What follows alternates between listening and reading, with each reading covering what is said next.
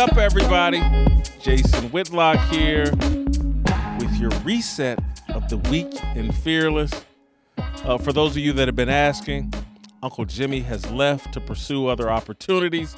So now you'll be hearing me on weekends uh, recapping what went on in the week of Fearless. And man, did we have a great week. We started Monday out with a real curveball. Chris Paul and the Phoenix Suns get eliminated uh, after blowing a 2 0 series lead.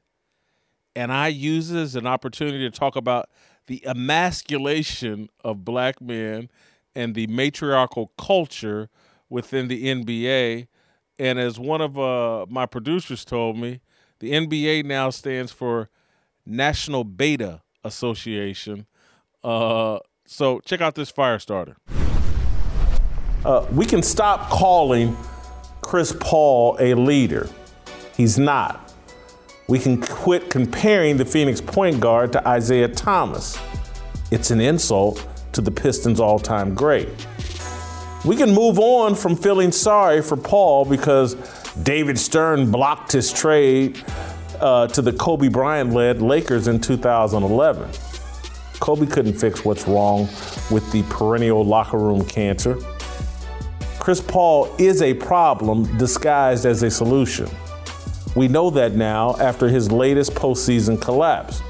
His NBA leading 64 win Phoenix Suns exited the playoffs Sunday night in the most embarrassing fashion possible. The Dallas Mavericks routed Phoenix 123 90 in game 7 of the Western Conference semifinals. Phoenix trailed by 30 at halftime, by 46 in the third quarter. Paul didn't make a bucket until the third quarter of an elimination game. I can't remember an alleged all time great coming up much smaller in an elimination game, especially on a team that was favored to win the title. Phoenix led the series 2 0 before losing four of the last five games, marking the fifth time a Chris Paul led team blew a 2 0 playoff advantage. It's a record setting standard. Paul is the first NBA player to blow five different playoff series after leading 2 0. He broke his own record. He was the first to blow four. I was once one of the people arguing that Paul is the modern day Isiah Thomas. I fell for his polished image and regular season act. I ignored Paul's numerous critics inside the NBA who swore that Paul's State Farm crafted good guy image was fraudulent. CP2 blow is not Isiah Thomas. Paul is Charlie Brown, the cartoon character who can't kick a football. The playoffs are Lucy, the girl who repeatedly clowns Charlie Brown by pulling the football at the last second. This Dallas series snapped me out of my Chris Paul fantasy. He's no leader. At age 37, in his 17th NBA season, he's one of the most immature players in the league. He symbolizes my discomfort with modern NBA players and culture. Both are filled with feminine energy and emotion. The NBA perfectly reflects the emasculation of black men and our cultural embrace of matriarchal leadership. As bad as Sunday's Game 7 was for Paul, he really exposed himself in Game 4.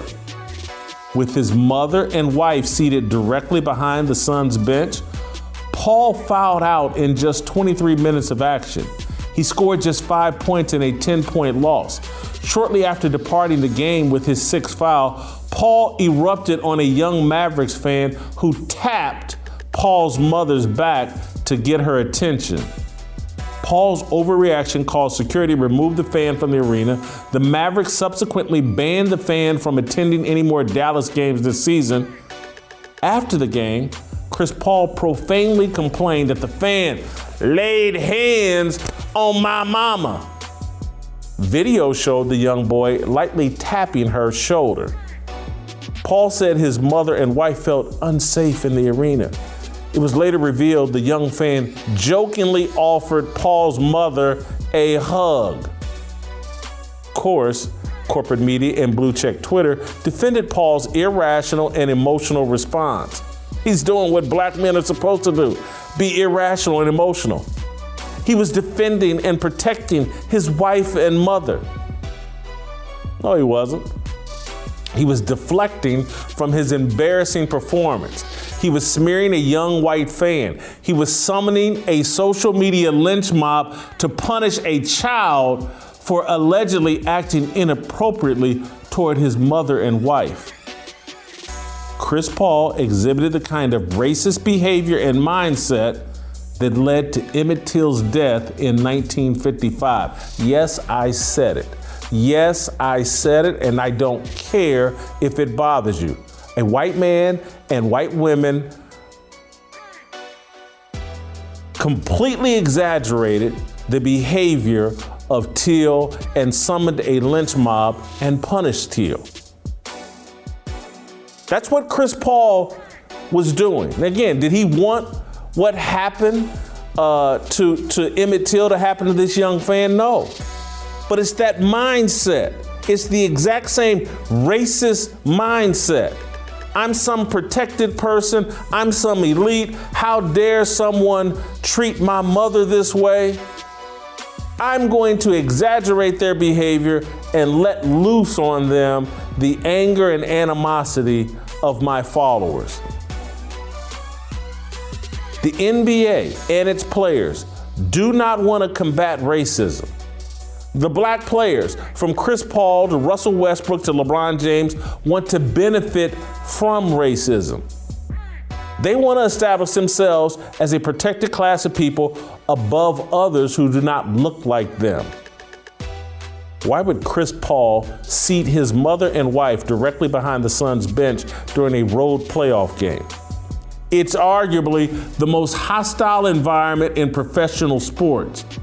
Opposing fans can directly communicate with the visiting team. Chris Paul knows this. But again, Paul isn't a leader. He's a spoiled, entitled jock. He's a beta male afraid to tell his wife and mother no. He's a believer in the matriarchy. Let me make another provocative analogy. Paul's thinking mirrors the mindset of Kenneth Walker, Breonna Taylor's boyfriend. Taylor was the young woman killed when police tried to serve a drug warrant at her apartment in Louisville claiming the police never identified themselves, Kenneth Walker fired his gun and shot a police officer. The police returned fire, killing Taylor. So let's take a beat here. Let's think this through. Walker claimed he believed intruders were trying to break into the apartment. He and Taylor arose from bed. He grabbed his gun he and Taylor walked into the living room of the apartment to see who was at the door. Think this through. What, what man doesn't tell his woman, hey, baby, fall back. Let me see what's happening here. Let, let me check this out. You fall back, you stay here in safety. I think there's trouble at the door. I got this. I'll let you know when it's good to come out. You know what kind of a man doesn't do that? A beta male a believer in the matriarchy, someone devoid of masculine leadership qualities. What man places his woman in harm's way? Chris Paul is Kenneth Walker. Paul dropped his mother and wife into a fire. And when things got hot, Chris Paul melted down. We shouldn't be surprised. The NBA is filled with beta black males who are led by their emotions. They spend their free time getting their hair braided, placed in buns, and color coded. When they're not at the beauty shop, they're walking down arena runways in whatever outfit their LGBTQ plus stylist instructed them to wear. The matriarchy rules black culture. You can see it in the NBA. You can see it in Chris Paul. Our leadership model is completely broken. Our highest level of accomplishment is victimhood. Paul achieved his goal in game four when a little white kid tapped his mama's shoulder. Paul cast himself as a victim. The Suns followed his leadership. All right, I know you love that fire starter. On Tuesday, uh, we built a fire. We won't call this a full fire starter. We built a fire, though, around Joe Biden's visit to Buffalo. Obviously, a terrible tragedy in Buffalo 10 people killed. Uh, but our president in chief went to Buffalo to divide the nation, and we were treated to Biden's Buffalo buffoonery. Here's how I reacted. I call on all Americans to reject the lie, and I condemn those who spread the lie for power, political gain, and for profit. So, Joe Biden uh, goes to Buffalo and immediately politicizes the act of uh, a deranged, uh, crazed, racist gunman.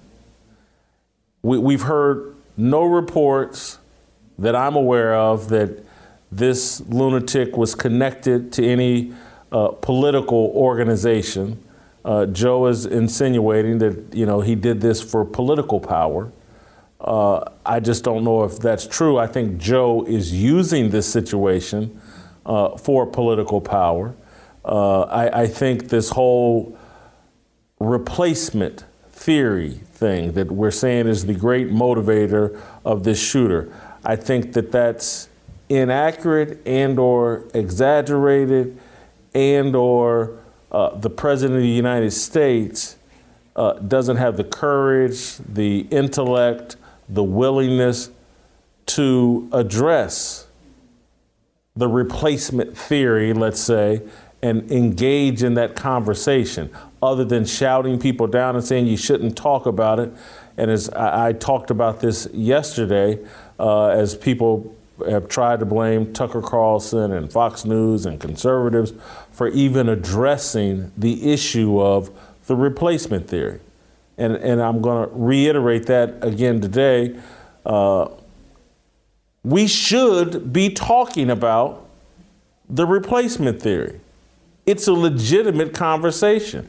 And it's not, this lunatic may be inspired by the racial angle as a, to that argument. That's not what I don't think is inspiring most people. There's a set of values and principles being replaced in America. And the Democrats believe, and perhaps rightfully so, and again, I, I want to put all issues on the table. They believe that they have brainwashed and convinced a significant number of black people to betray the Christian values that had defined us for a couple hundred years in this country and they believe that black people, brown people, people of color will betray the values that made this country great. And so their argument is we've got black people on lock, they're with us, they will betray these values. And if we can just get more white people, Christian white people, out of the way who believe in biblical worldviews, biblical principles, believe in the founding of this country being biblically inspired, if we can get rid of more of those people and replace them with people we feel like we totally control, then we can uh, install Marxism, communism, socialism, and reshape this country and get it in line with the new world order led by China and the Chinese Communist Party. And so the real argument, the real discussion that needs to be being had in a public, massive public way, led by our president, is black people, have we been so hoodwinked and brainwashed that we're just tools of the Democratic Party. And if they tell us, hey, we're all abandoning Christianity and our religious faith,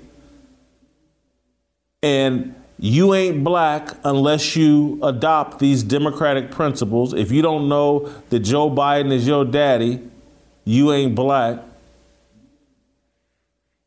And so I'm sorry if and in no what this lunatic did is a tragedy and a disgrace, and there's I, I don't know a human being that's not repulsed by it.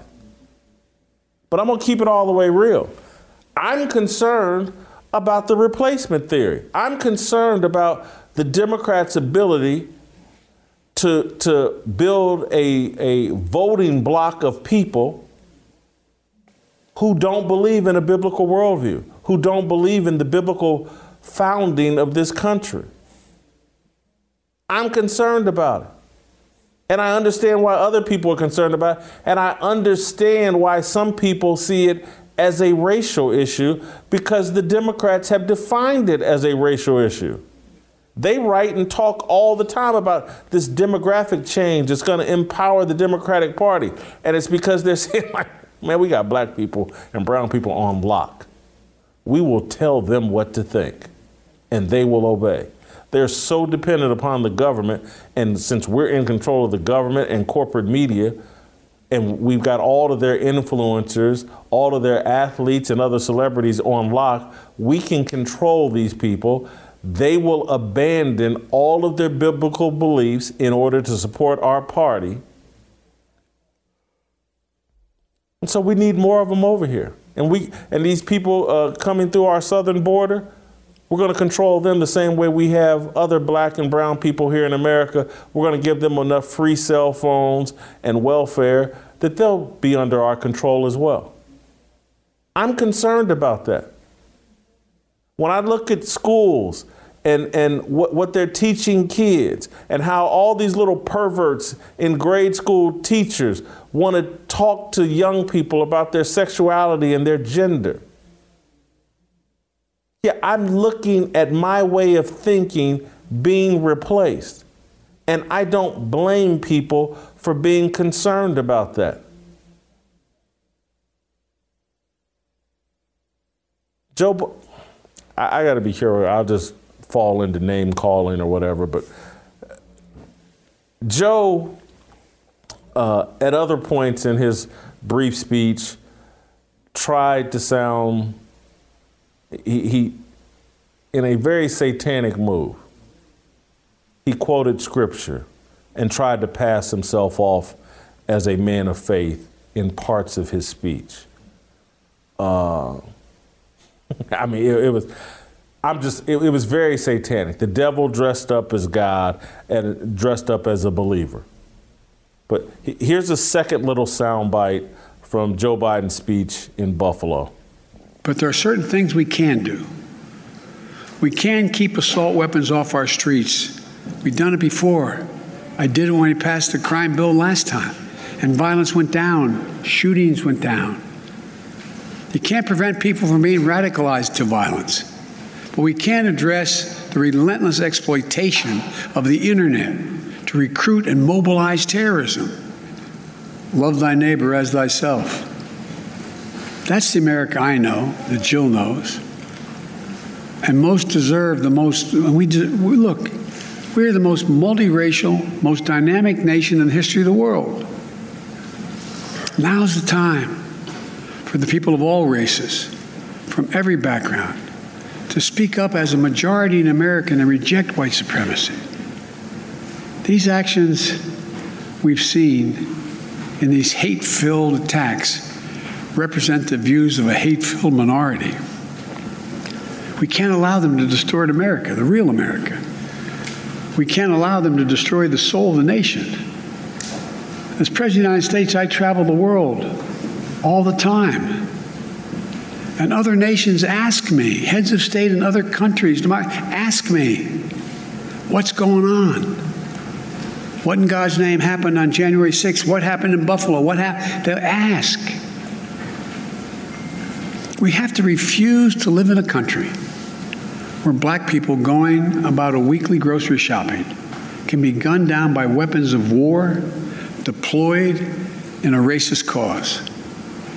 We have to refuse to live in a country where fear and lies are packaged for power and for profit. We have to refuse to live in a country where presidents show up at the scenes of tragedy and craft speeches for power and profit. How about that country?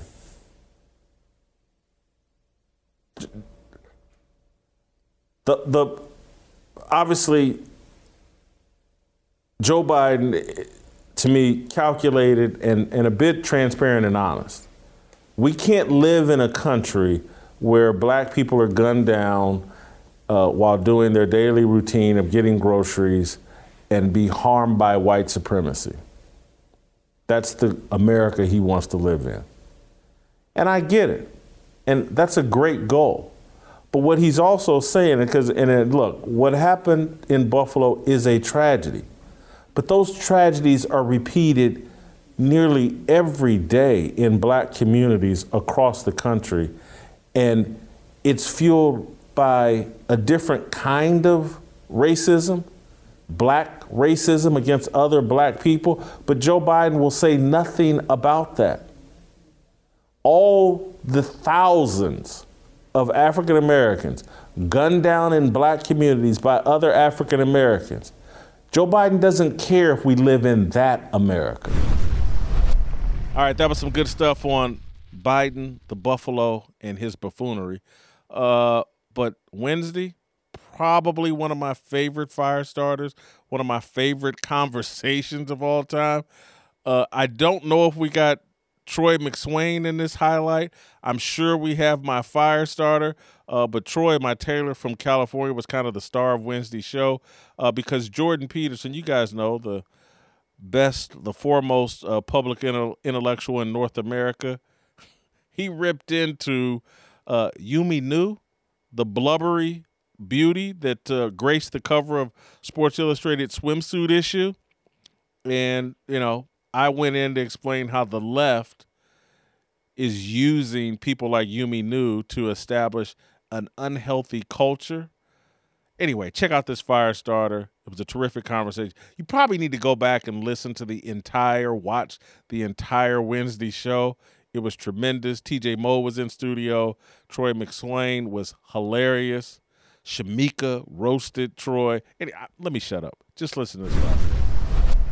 Dr. Jordan Peterson misspoke when he proclaimed via Twitter that Sports Illustrated swimsuit model Yumi Nu is not beautiful.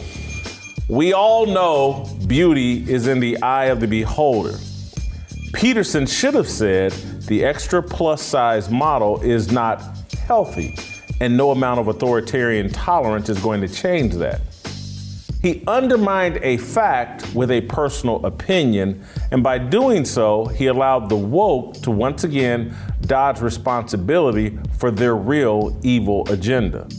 On Monday, North America's most honest public intellectual, Peterson, reacted to Sports Illustrated's decision to place an obese woman with a strikingly pretty face on the cover of its formerly iconic swimsuit issue.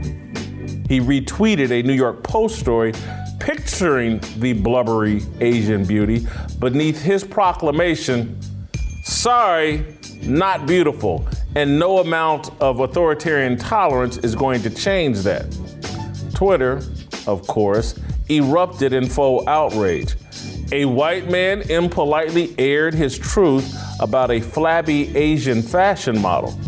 Twitter's social justice army accused Peterson of unloading a toxic vat of white privilege and white supremacy. Unafraid of a brawl, Peterson engaged his critics. He doubled down on his contention that the left wants to redefine beauty standards. He, follow, he wrote a follow up tweet saying, it's a conscious, progressive attempt to manipulate and retool the notion of beauty, reliant on the idiot philosophy that such preferences are learned and properly changed by those who know better.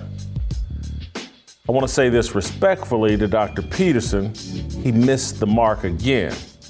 He botched this issue. Beauty is an opinion, and we all know opinions are like booty holes. Everyone has one, and they all stink. The left doesn't want to retool the notion of beauty. They want to retool the notion of health. They want to reclassify obesity as healthy. Virtually everything the progressive left promotes is related to normalizing a culture of death, destruction, and despair. Abortion is about the right to kill babies in the womb. Liberalizing drug laws is about freeing people to self medicate themselves into zombies. Defunding the police is about normalizing violent chaos within certain communities. Hostility towards religion is about removing hope, the lifeblood of civilization. Transgenderism is about the mutilation of God's creation. Jordan Peterson is known for speaking uncomfortable truth. He passed on an opportunity in this instance. The platform of the modern left is built on early 20th century Satanist Aleister Crowley's do what thou wilt philosophy. Crowley argued the purpose of life is for humans to align themselves with their true will. It sounds great. Why wouldn't you want to align yourself to your true will? Well, for those of us who believe in a higher power, believe our inalienable rights come from God, believe that Jesus died on a cross for our sins, we're taught the purpose of our life is to align ourselves with God's will for us. His vision for us is spelled out in the Bible. We're taught that our nature is sinful and we should avoid a do what thou wilt mindset and set of behaviors. Specifically, among other things, we're taught that gluttony is a sin that will harm our lives and lead to death. Let me quote some scripture for you for those of you that are believers. Believers. Philippians 3:19. Their destiny is destruction. Their God is their stomach, and their glory is in their shame. Their mind is set on earthly things. Proverbs 23 2 and put a knife to your throat if you are given to gluttony. Proverbs, uh, I believe 28 chapters, uh, verses 20 and 21. Uh, do not join those who drink too much wine or gorge themselves on meat, for, for drunkards and gluttons become poor, and drowsiness clothes them in rags. For those of you who are non believers, you don't need the Bible for evidence of the dangerous impact of gluttony and obesity. Check with any doctor, punch it into Google. Hell, you can call me. I can break it down for you. I know all about gluttony and obesity. They've been my weaknesses. The effort to normalize obesity is evil and satanic. Sports Illustrated is promoting death with its glorification of rotund runway models. Yumi Nu foolishly believes her ascension to SI cover girl is a symbol of necessary progress. Uh, she said herself, quote, I feel like we're in a place right now where people are making space for more diversity on magazine covers. It's a big time for Asian American people in media. I know I play a big role in representation in body diversity and race diversity. And I love to be a role model and representative of plus size Asian community. I love to be a role model for the plus size Asian community. Really. Really. Nu is a disciple in the DIE religion of diversity, inclusion, and equality. The DIE religion is just Aleister Crowley's Satanism rebranded in a way that makes it palatable for the masses. It's do what thou wilt. It's the seeking of your true will. Yumi Nu is a 250 pound glamour girl. She has aligned herself with her, corp- her corpulent true will. She's no different from Lia Thomas, the young man who decided his true will was to be a swimmer on the University of Pennsylvania's women's team. Nu is no different from Pete Buttigieg, the U.S. Secretary of Transportation, who hopped in a hospital bed to pretend he delivered a baby. Yumi Nu feels like she's the Asian Christie Brinkley, Heidi Klum, or Tyra Banks. The reality is, Nu is more Lizzo or Jason Whitlock, a pretty face seated atop a grossly unhealthy body. The people lying to and about Numi Yu want her and others to die an early death smothered in gravy, fried chicken, and Kool Aid. Death is the point of the DIE religion.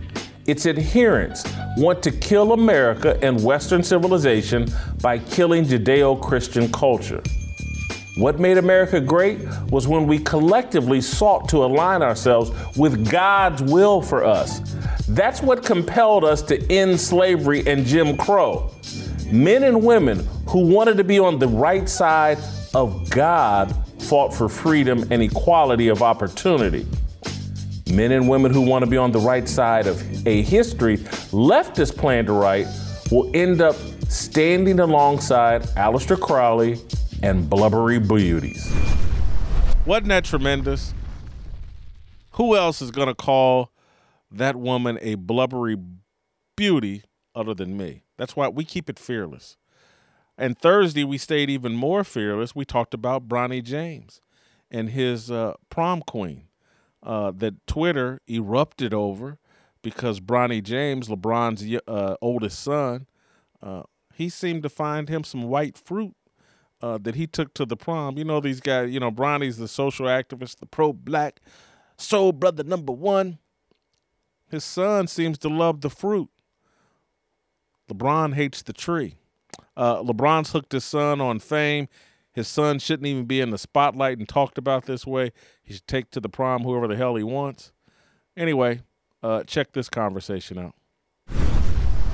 I got I got Troy here, uh, Steve, because me and you aren't dads. Uh, Troy has raised two sons, he and his wife, uh, two great young men. Uh, Bronny James, uh, his uh, prom photos, it's not just one, his prom photos have made him a topic of discussion all over Twitter. Can we put some of those uh, prom photos on screen? Yeah, uh, Bronny James, that's LeBron James's uh, oldest son, I believe, that LeBron thinks is headed to the NBA. He's already got the right uh, kind of wife for a professional athletic career or the right kind of girlfriend. Not, and you know, Troy, you know I'm not hating. Uh, but people over Twitter are hating.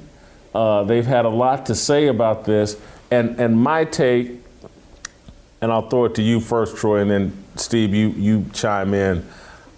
I've always disagreed with LeBron putting his kids out here in such a public way. And this was, I don't think Bronny Jr. is any kind of real, super legitimate NBA prospect. I think he's, I think most people consider him maybe the 60th, 70th best player in his class. That's not some guy that's a lottery pick or headed to the NBA uh, quickly.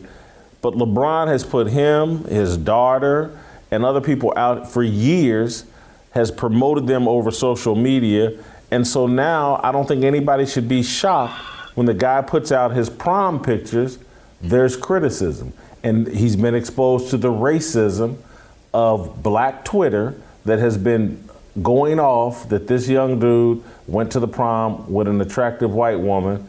Uh, I, I blame LeBron James for putting his kids out there as public figures uh, when when you know you'd be better. I didn't know who Michael Jordan's kids went to the prom with. Yeah, well, Michael Jordan, we didn't have social media then. It wasn't as prevalent. I think part of the problem with uh, what with society today is that we we're really focusing on LeBron, not really LeBron, LeBronny James, not really his son, because journalists, yourself, you guys have made LeBron out to be a selfish person. Uh, Kobe was in the media talking with Gigi, and he was supporting her. We made LeBron out to a selfish, selfish person because that's all you talk about. You, you, journalists, journalists don't talk about all the good he does. For oh kids, my God, Troy! Everything he does. Oh Yes. He does. How else do we know? Who who told you then about the school and everything else that he, he's done? but done? I mean, but it's only a bleep. You guys only talk about it for five seconds, but because we talk about him as a basketball player, Troy. No, but you talk about Kobe and, and what he did with the Girls Youth Academy. You guys talk about Snoop. Snoop was on the news every day for his football league, all over the internet. But you guys don't talk about LeBron James and his school, the what he, the 2.5 million dollars he gives to the Boys and Girls Club. He built the Ali museum in, in D.C. He built the Ali section of that. And, and you, you did this all on your own research. The media didn't tell you this, Troy. No, the media told me that, but I'm saying Oh, you, your, oh. I'm saying your take on that is only, but you only give it a little bit of time. Because Troy, if we sat here and opened this show or some show on ESPN, guys, let's debate. LeBron gave such so and so many million to this school. It you wouldn't be a turn the debate. channel. It wouldn't be a debate, but you guys don't don't even talk about that stuff. You don't even mention it. Well, all if the we good that he didn't does. mention it, Troy, you wouldn't know it's all I'm saying is that you mention more about Snoop. the stuff that's interesting. We actually, Well, why is Snoop any more different than LeBron? Steve, help me out here. Troy, I had TJ Moe and Shamika had to beat him up yesterday. Troy, I still want to buy a new suit from you because I need a new wardrobe. But come on, Troy. Most of the mainstream media have been acting as quasi publicists for him. That's all they talk about is his good works. Now, Jason, to your point, look, I, I give Bronny Jr. credit. If you don't have NBA talent, you might as well at least live the NBA lifestyle.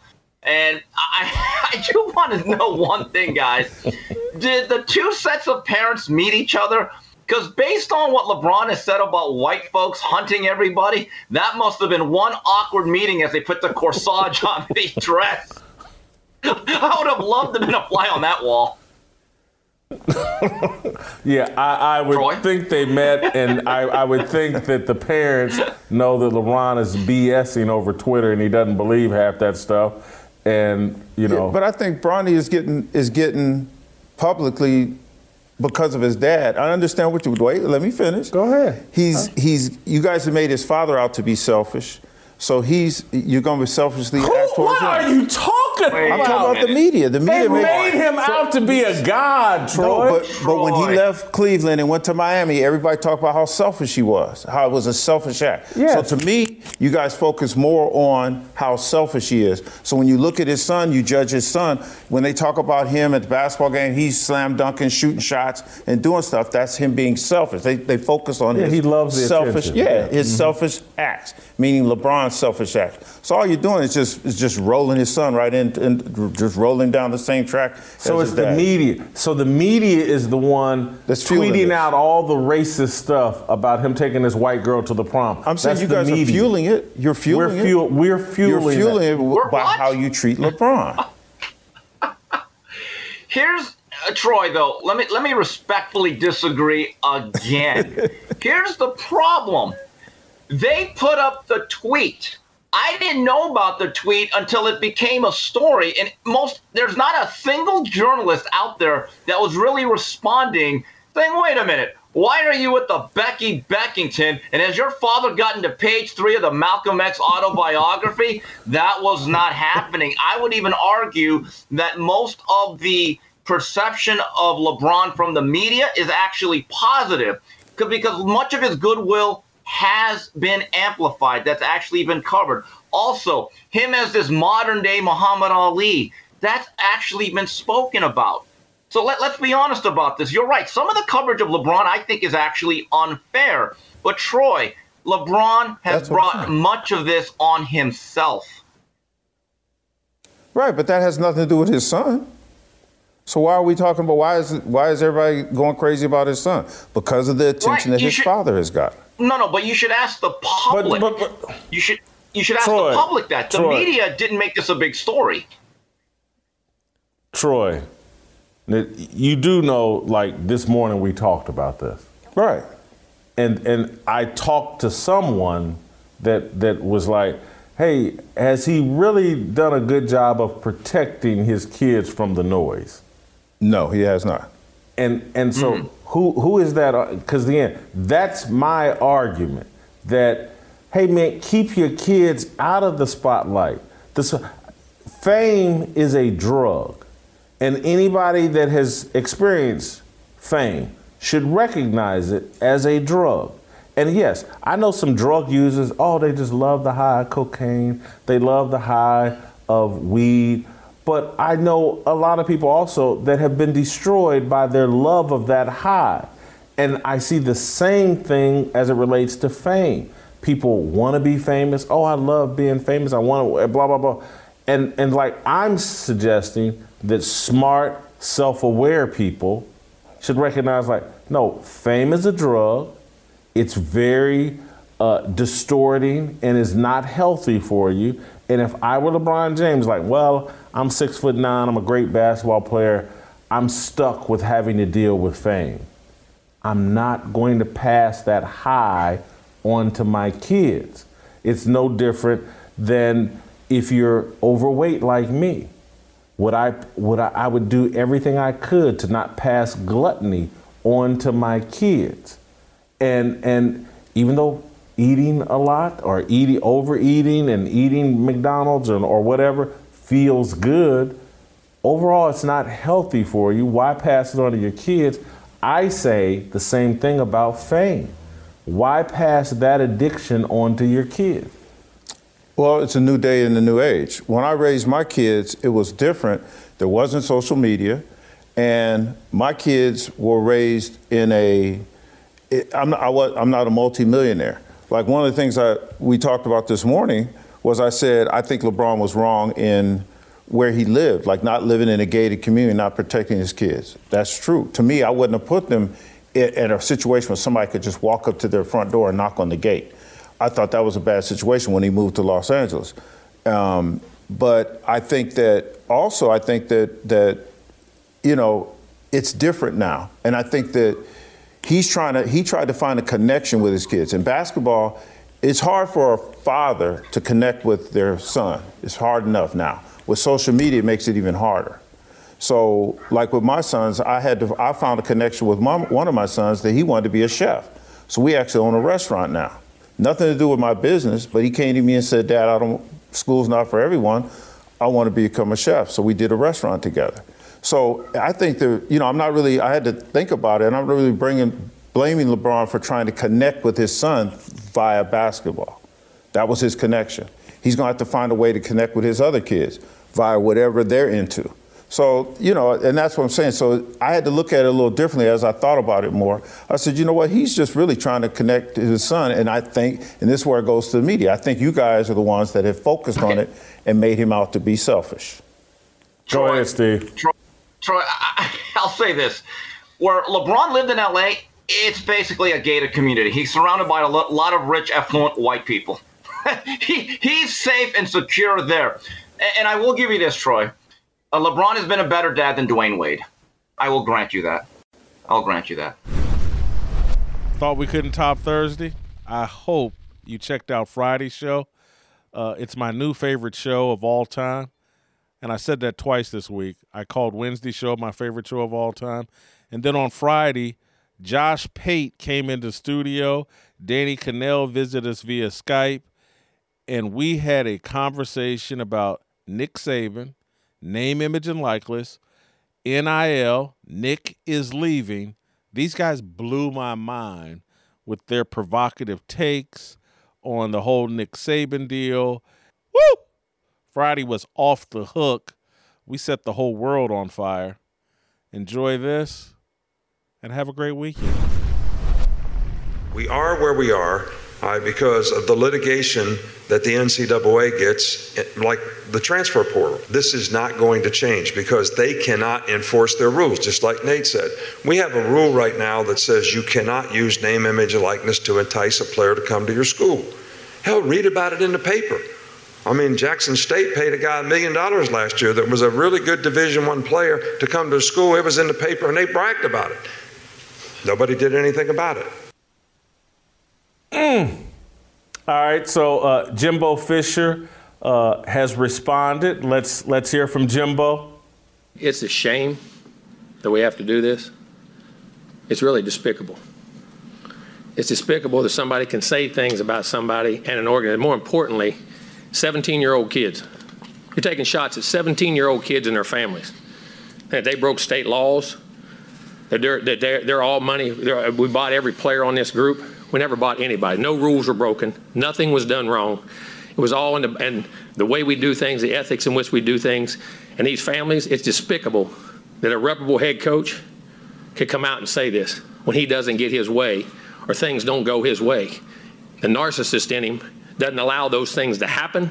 Some people think they're God. Go dig into how God did his, his deal. You may find out about, about a guy that a lot of things you don't want to know. We built him up to be the czar of football. Go dig into his past or anybody that's ever coached with him. You can find out anything you want to find out, what he does and how he does it. And it's despicable. It really is. Uh, a couple of things, Jimbo. First of all, have you had any contact with Nick since? No. Uh, Oh, he's called. you just didn't take the call? Not going to. We're done. And uh, He shows you who he is. You know, y'all have both spoken so highly of each other in the past in terms of what y'all have done in your previous relationship. So how disappointing was it to hear that from him, uh, you know, in terms of, you know, a mentor type to you It's as well? disappointing. No, it wasn't. No, listen, you coach with people like Bobby Bowden and learn how to do things. You coach with other people and learn how not to do things. There's a reason people don't go, I ain't went back and worked for him with opportunities. Uh, let me I give Deion Sanders. Yeah, let me give Deion Sanders the final word here. Deion uh, quoted in USA Today uh, Coach Saban wasn't talking to me. Coach Saban wasn't talking to Jimbo Fisher. He was talking to his boosters. He was talking to his alumni. He was talking to his givers. He was trying to get money. That's what he was doing. He was just using us to get where he was trying to get to. I've got a new uh, uh, term for NIL. Nick is lying. He's continuing. Alabama doesn't pay players. Uh, what say you, you two experts? Uh, Danny, because you're via Skype, I'm gonna let you go first. What, what, what do you? Does Alabama not pay players, or they they're not giving name, image, and likeness deals to their recruits? I put out a poll today on my Twitter feed. I said, do, you know, do you believe Nick Saban quote does, hasn't bought a player? 91% say they don't believe him. And I think the other 9% are probably Alabama boosters who are trying to cover for him. Here's the thing though. I don't think Nick Saban has ever cut a check for a player. I don't think he's ever given a bag of cash to a player because he's smart enough to know and he's got a system in place, which, if you heard Jimbo, the full press concert, conference, he alluded to where people learn from. And uh, it's interesting that a lot of the coaches that Nick Saban named, Jimbo, he named Miami. Mario Cristobal spent time on his staff. Jimbo spent time on his staff. Like those were guys that he called out that I'm sure Nick knows, you know, learned under him. So he never bought a player, but Alabama definitely has, and he's got a plausible deniability because Nick Saban is a very smart man. He's not going to get taken down because of some violation, but there are people set, there are things set in motion, people in place so that he can deny it. But to sit there and basically paint a bullseye on your chest the way Saban did, claiming I've always done things the right way and I've never bought a player, I think it's going to set him up to be a target now that you've already heard several players, former players, say what their offers were to go to Alabama. And I don't know why Nick Saban went down this road because I think it opens up a chance to smear his legacy as the greatest coach of all time. Josh, Danny, I mean, here's the way I perceived it. So, I mean, we've all been around this game for quite a while. I almost think there's like a recalibration of sorts if these guys have been in the game for a while. And it's kind of like like Jason, if you and I get on 65 right now and we're going south and we're doing like 78 and a 70, we don't really view ourselves as speeding. We are by the letter of the law, but we're not viewing ourselves as speeding. Now, if the crotch rocket goes by us at 110, we look at that guy and we say, that dude's speeding. Well, I'm a hypocrite, so am I. I almost think that guys, maybe even like Nick Saban, who have been in the game a long time, I think they look at what they've done for a long time as the 78 and the 70, and they look at NIL as the 110 and the 70, and he says, look, this is not sustainable. We cannot function as a sport like this. And when there's pushback, it probably almost takes him back because he, what, what is this pushback? It's because they've, they've recalibrated what they view as acceptable and not acceptable. And it's just that what he's looking at right now happen is the whole collective world and the NIL world and it being packaged in the recruiting process instead of once you get on campus, which is the way NIL is technically supposed to work. Uh, that's a whole new world, and man, there's so many chapters and so many layers of it that it's going to be really messy. And I'll tell you what I took away more so than them jawing at each other and going after each other's throats was they both agreed on one of the most important points in the room, and that is both of them called for federal antitrust help. Both of them called on it. You didn't hear it in the headlines yesterday because it's not sexy and not attractive, but they both said, Nick Saban Wednesday night, Jimbo Thursday morning, we got to get the federal government in here because we know our governing body has no power to legislate and no power to really enforce any guidelines in this thing. And so, if they get the federal government involved, what are they hoping? That some rules and regulations come down that govern college football? I think they're hoping the rules that are currently in place that can't be enforced under threat of lawsuit if you get antitrust protection are able to be enforced. Because right now, I mean, you're looking at an NCAA that managed to get a 9 0 SCOTUS decision slapped upside their head, which I thought was impossible this day and age, but they got 9 0 from SCOTUS. And everybody, if you talk to them around the NCAA, is, is terrified to move on their own rules right now. So there's a thought out there that you can do whatever you want to. The cop car has flat tires on it. Drive as fast as you want to. They've got the blue lights on top of the car, but there's no threat of them chasing us. There's no threat of them doing anything to us. And they're thinking right now the only body in this country that has any shot of helping us govern is not in Indianapolis. Unfortunately, it's in Washington, D.C. That's the hope. How realistic it is is a whole other conversation. That's the hope. Danny, one of my takeaways is that particularly Texas A&M is a threat to Alabama because they reside in Texas. And all that oil money and super wealthy boosters, I don't think Nick Saban believes he can compete with that in Alabama. And so his whole system has been disrupted. And if it's just about spending money and NIL deals, he's going to lose out to Texas A&M and in a year or two or whenever Texas comes to Texas. And so this is about competition more than disrespect for Jimbo Fisher or even a Deion Sanders. I think you nailed it. Uh, for 15 years, Nick Saban has had a stranglehold in the recruiting scene. I mean, it, that was basically how he turned around Alabama was amassing the best classes year in and year out. And as great as a coach he is, I think his true legacy is being the greatest recruiter, the greatest collector of talent that we've seen in the game. And he absolutely feels threatened by that. And I think it's very interesting. Again, the two schools that he called out, Deion's one thing. I think that's just a, a kind of a throw in. Here's, but Deion may not be at Jackson State for long. He may be somewhere else. But Jimbo at Texas A&M, you mentioned Texas. They're also paying players. He didn't, you know, they've got some incredible recruits coming. But Miami with a billionaire booster and John Ruiz, who the deal that he referenced is one of those specifics that there were deals, there were numbers put to it, and he sees what Mario Cristobal is doing on the football scene. And I think he sees threats coming from all over the place. So I think it was one, he's trying to at least alert it so he can go back. And he even had another weird comment a week ago about we need to bring back parity, which was kind of comical because there's never been parity in college football, especially at Alabama, where you have almost every edge that you can find in the game. So I do think there is something to Nick Saban feeling that his, you know, firm grasp on having control of everything, he's losing it slowly and he's trying to make sure that it doesn't go away completely.